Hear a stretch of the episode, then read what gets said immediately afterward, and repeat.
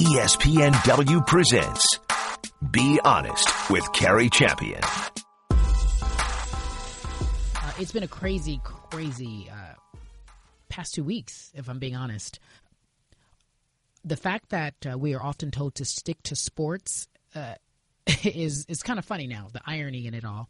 The president has now, President Trump, as you all know, has has uh, placed himself inside of our world he has become a part of our conversation. So there's no way that we can just stick to sports as if we ever could. This weekend really revealed a lot. Um, the insults, the the unnecessary tweets, the the childish like behavior, uh, President Trump towards Stephen Curry, uh, the list goes on and on.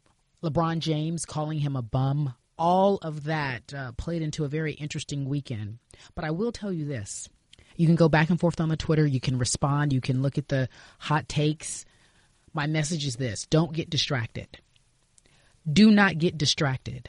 There are things that are happening in the world today that we refuse to discuss because we're caught up in social media and the quick hits and the 140 character tweets from the president and the responses and the clapbacks. Do not get distracted.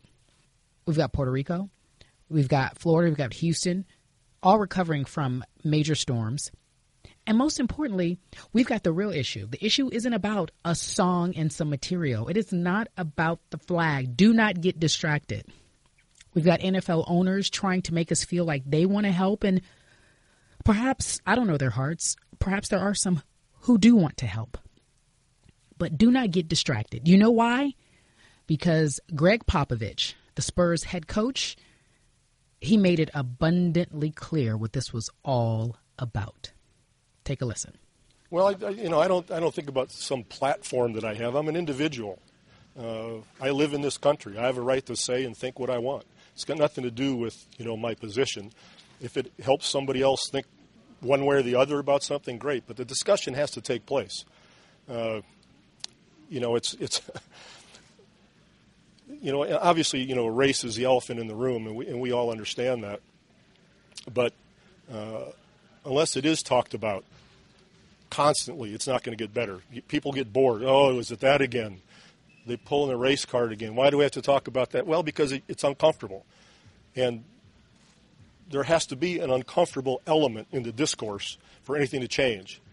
You know, whether it's the LGBT movement or, you know, uh, women's suffrage, uh, race, it doesn't matter. Uh, people have to be made to feel uncomfortable, and especially white people because we're comfortable.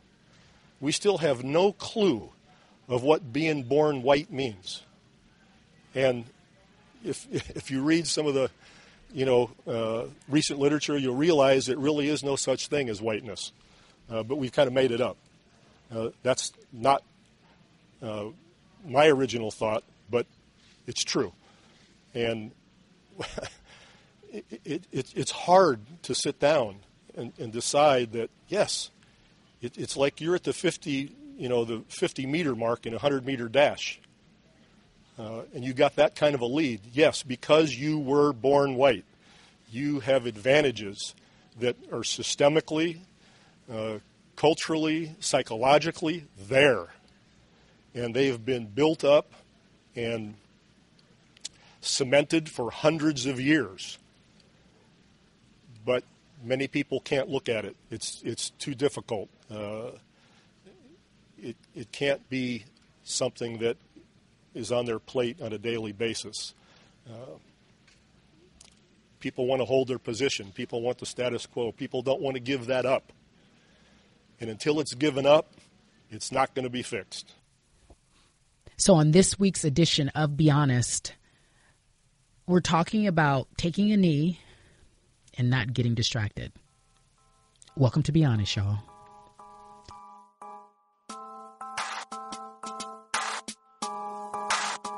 None other than ESPN's senior writer for the magazine, Howard Bryant, for the very first time is on Be Honest. Uh, you've been on Coast to Coast a million times, uh, huge fan.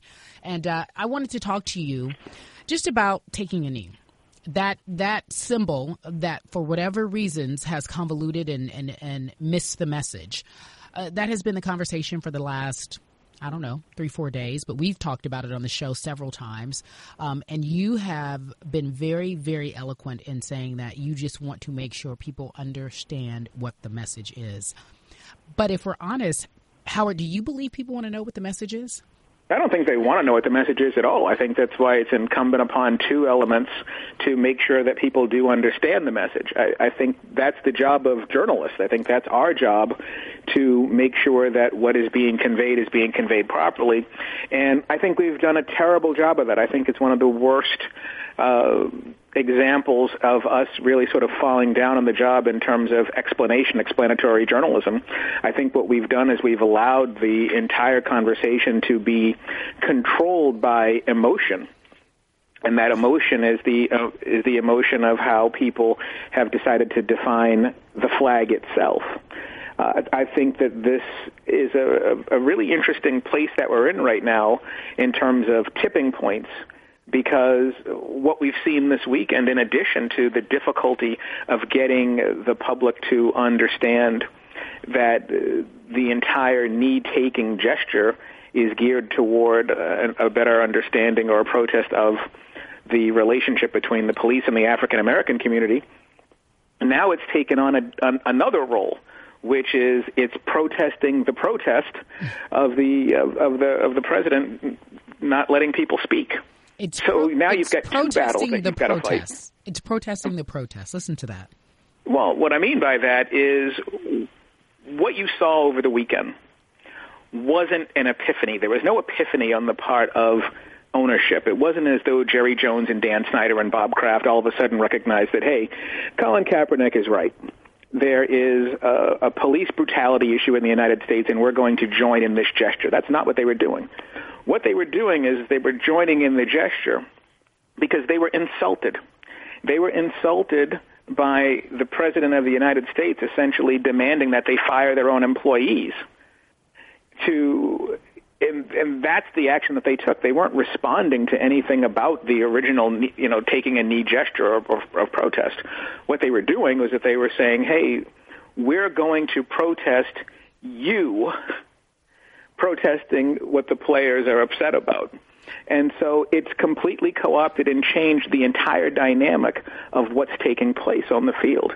So if you're if you're Malcolm Jenkins or if you're Michael Bennett and you're somebody or if you're Colin Kaepernick and you're somebody who is trying to get people to pay attention to the relationship between police and the black community, especially since we're in, in St. Louis right now. They're starting a second week of protest after another police killing then this has to be incredibly disappointing to you because what you saw this weekend has nothing to do with the real reason why you're protesting. Okay, so I'm going to ask you a series of questions, uh, yes or no, and then we'll go into detail.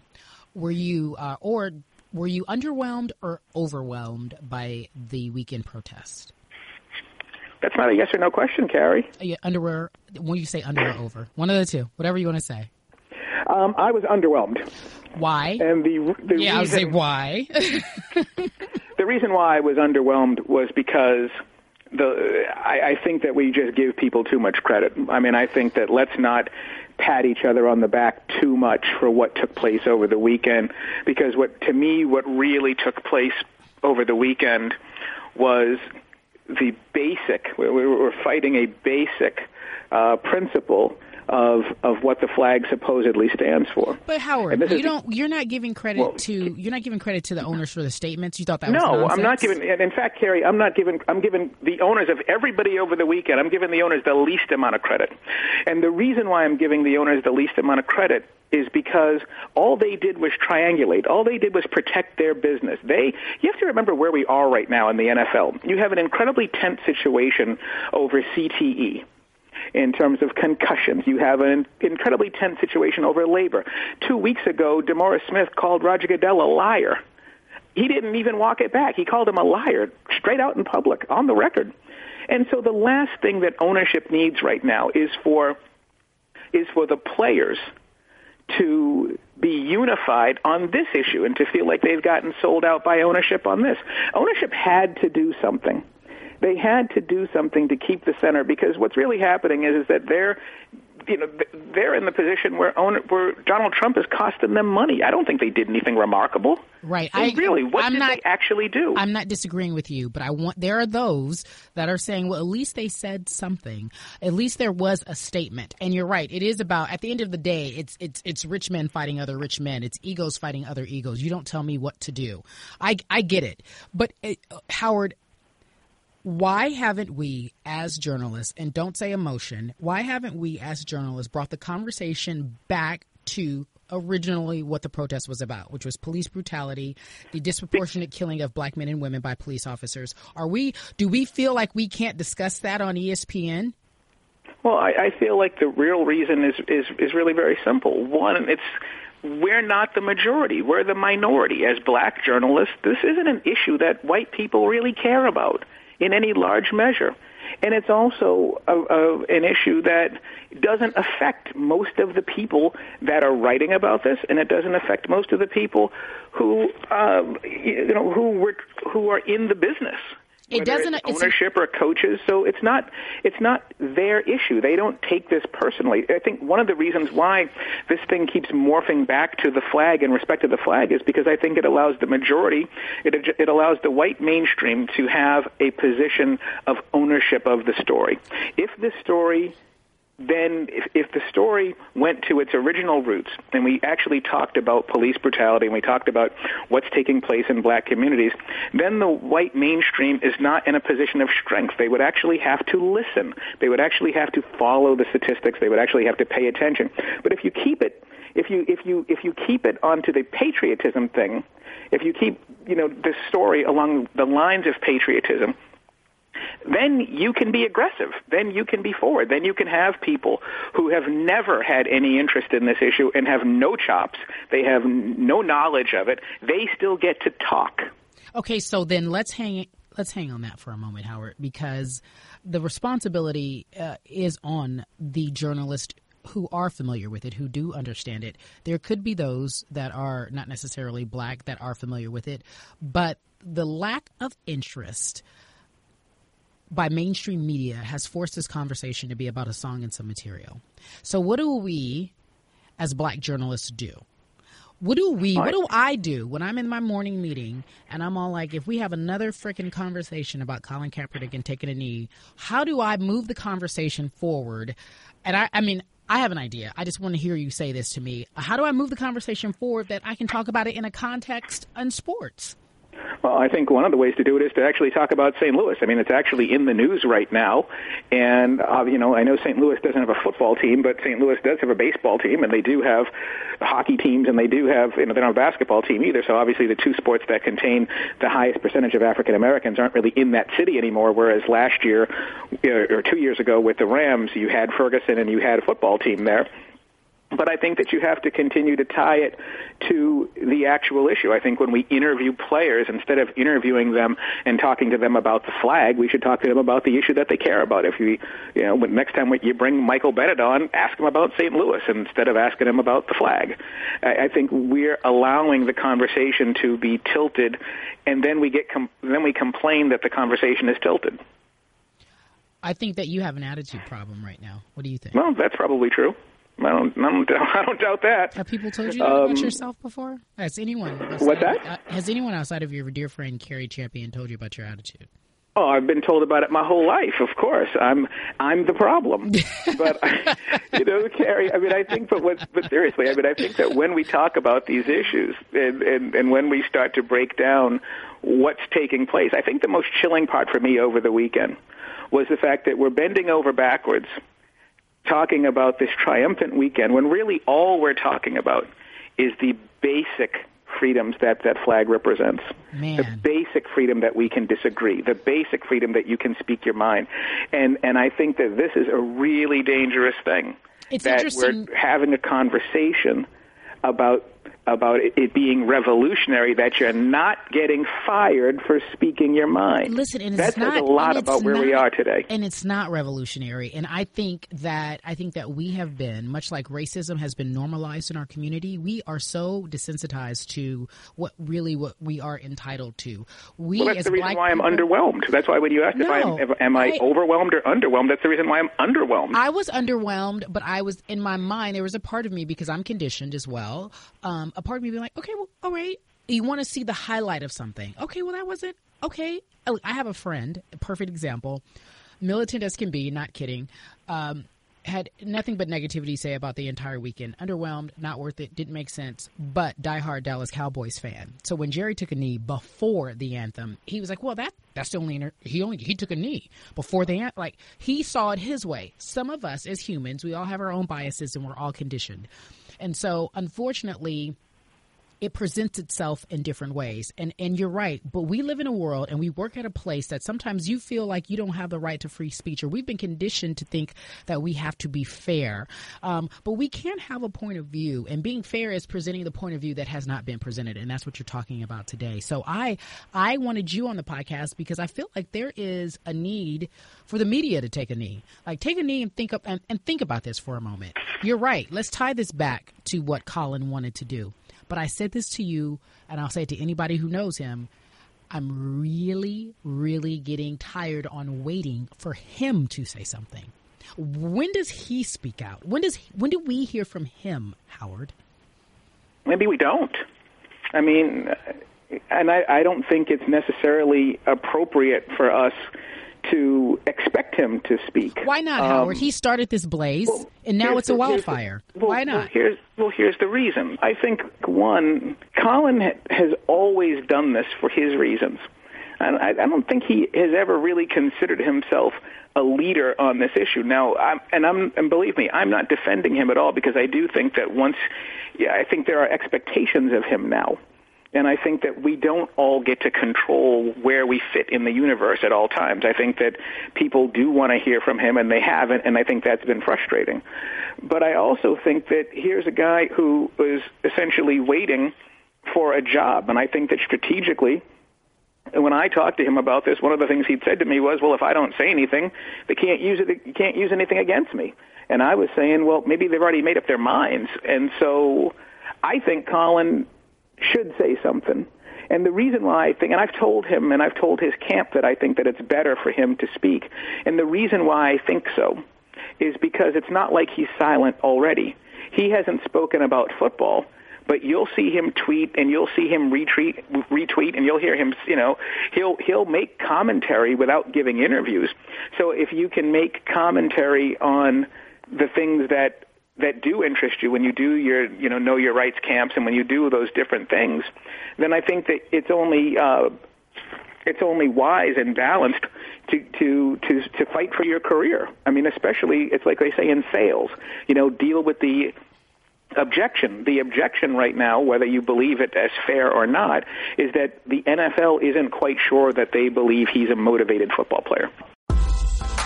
You talked about the media and, and not taking the conversation the way it should be and holding us account- accountable. I absolutely agree with you, but I will tell you this.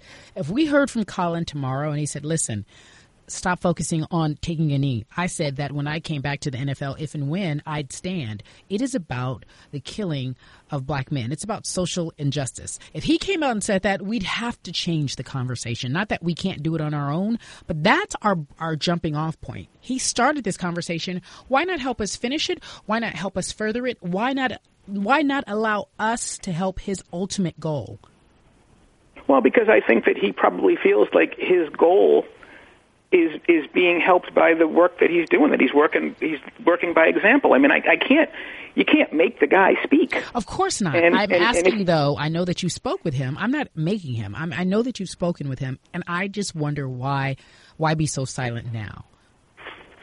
Well, I think the biggest reason is that I don't, I don't think it's I don't think it's his way. I mean, everybody that I've spoken to, and when I spoke with him myself, I mean, I, he's he's not an out front guy.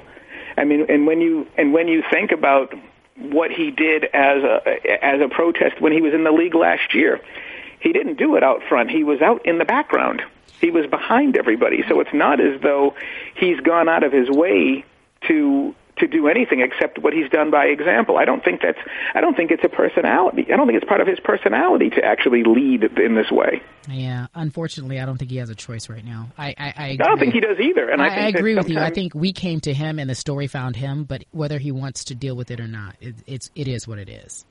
He he will he will have to talk at one point in time. He doesn't have to talk every day. He doesn't have to talk all day. I don't know how he wants to do it, but there there is this there is this question of will he kneel or will he stand? Like there are people who legitimately want to know uh, because there were the rumors that Adam Schefter reported that he plans to stand. Well, is that true? Did you say that? Did that come from your camp?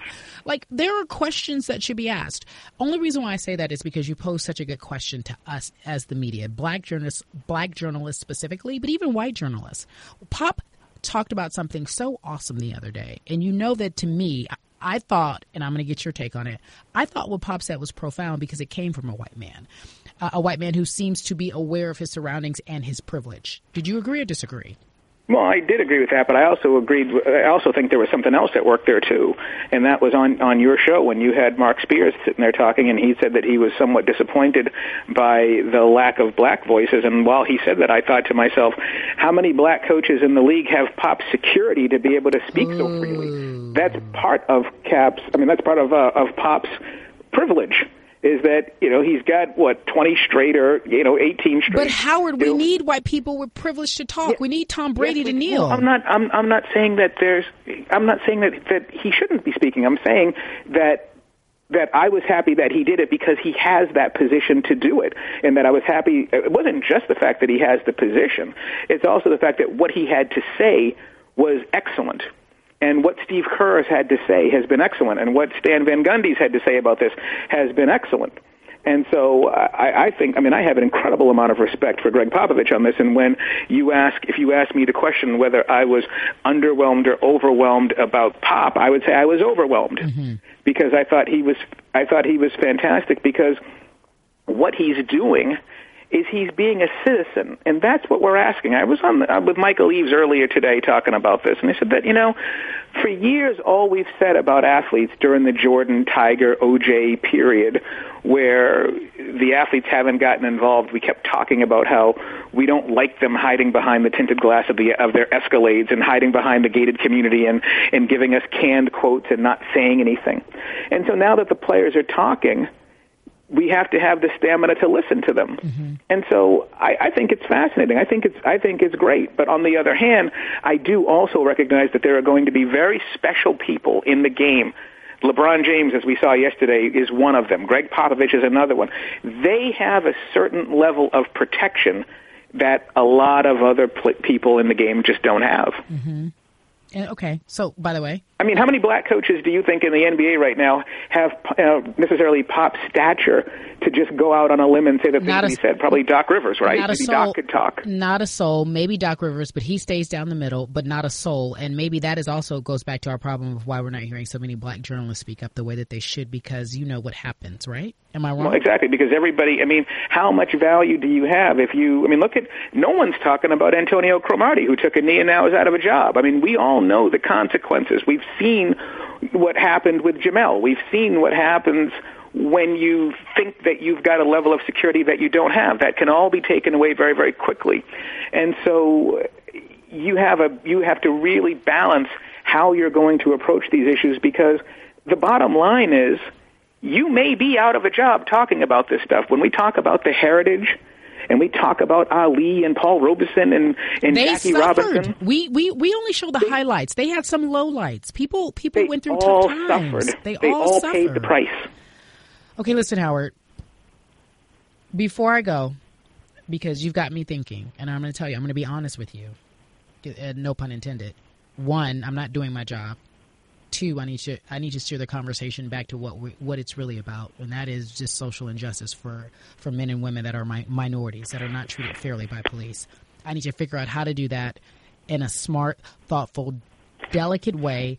But yeah. we give where we give our point of view because I am familiar with it. I, I can lead the conversation no matter how uncomfortable it may be.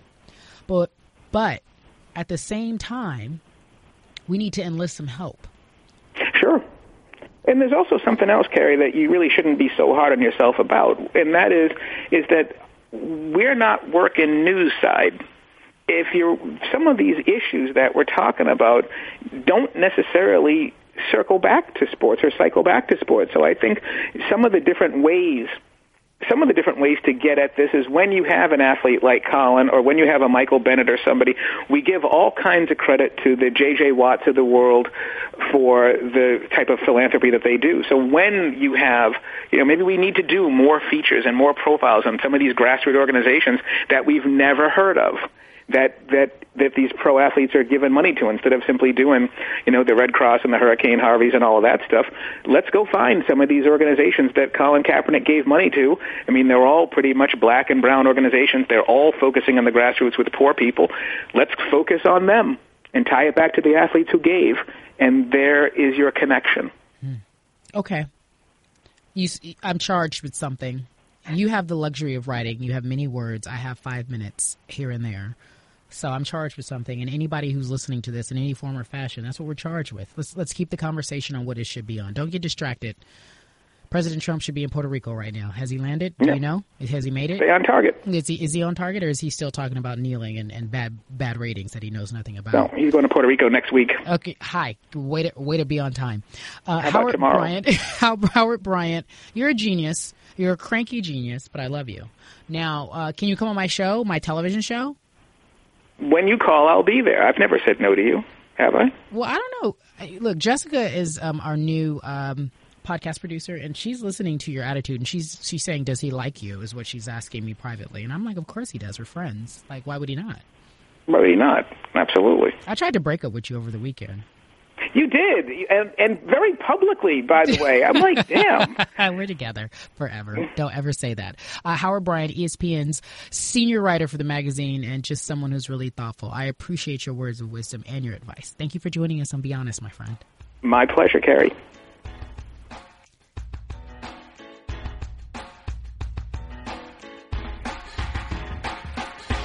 Thanks for listening to Be Honest with Cari Champion. For more great podcasts, check out espn.com slash podcenter.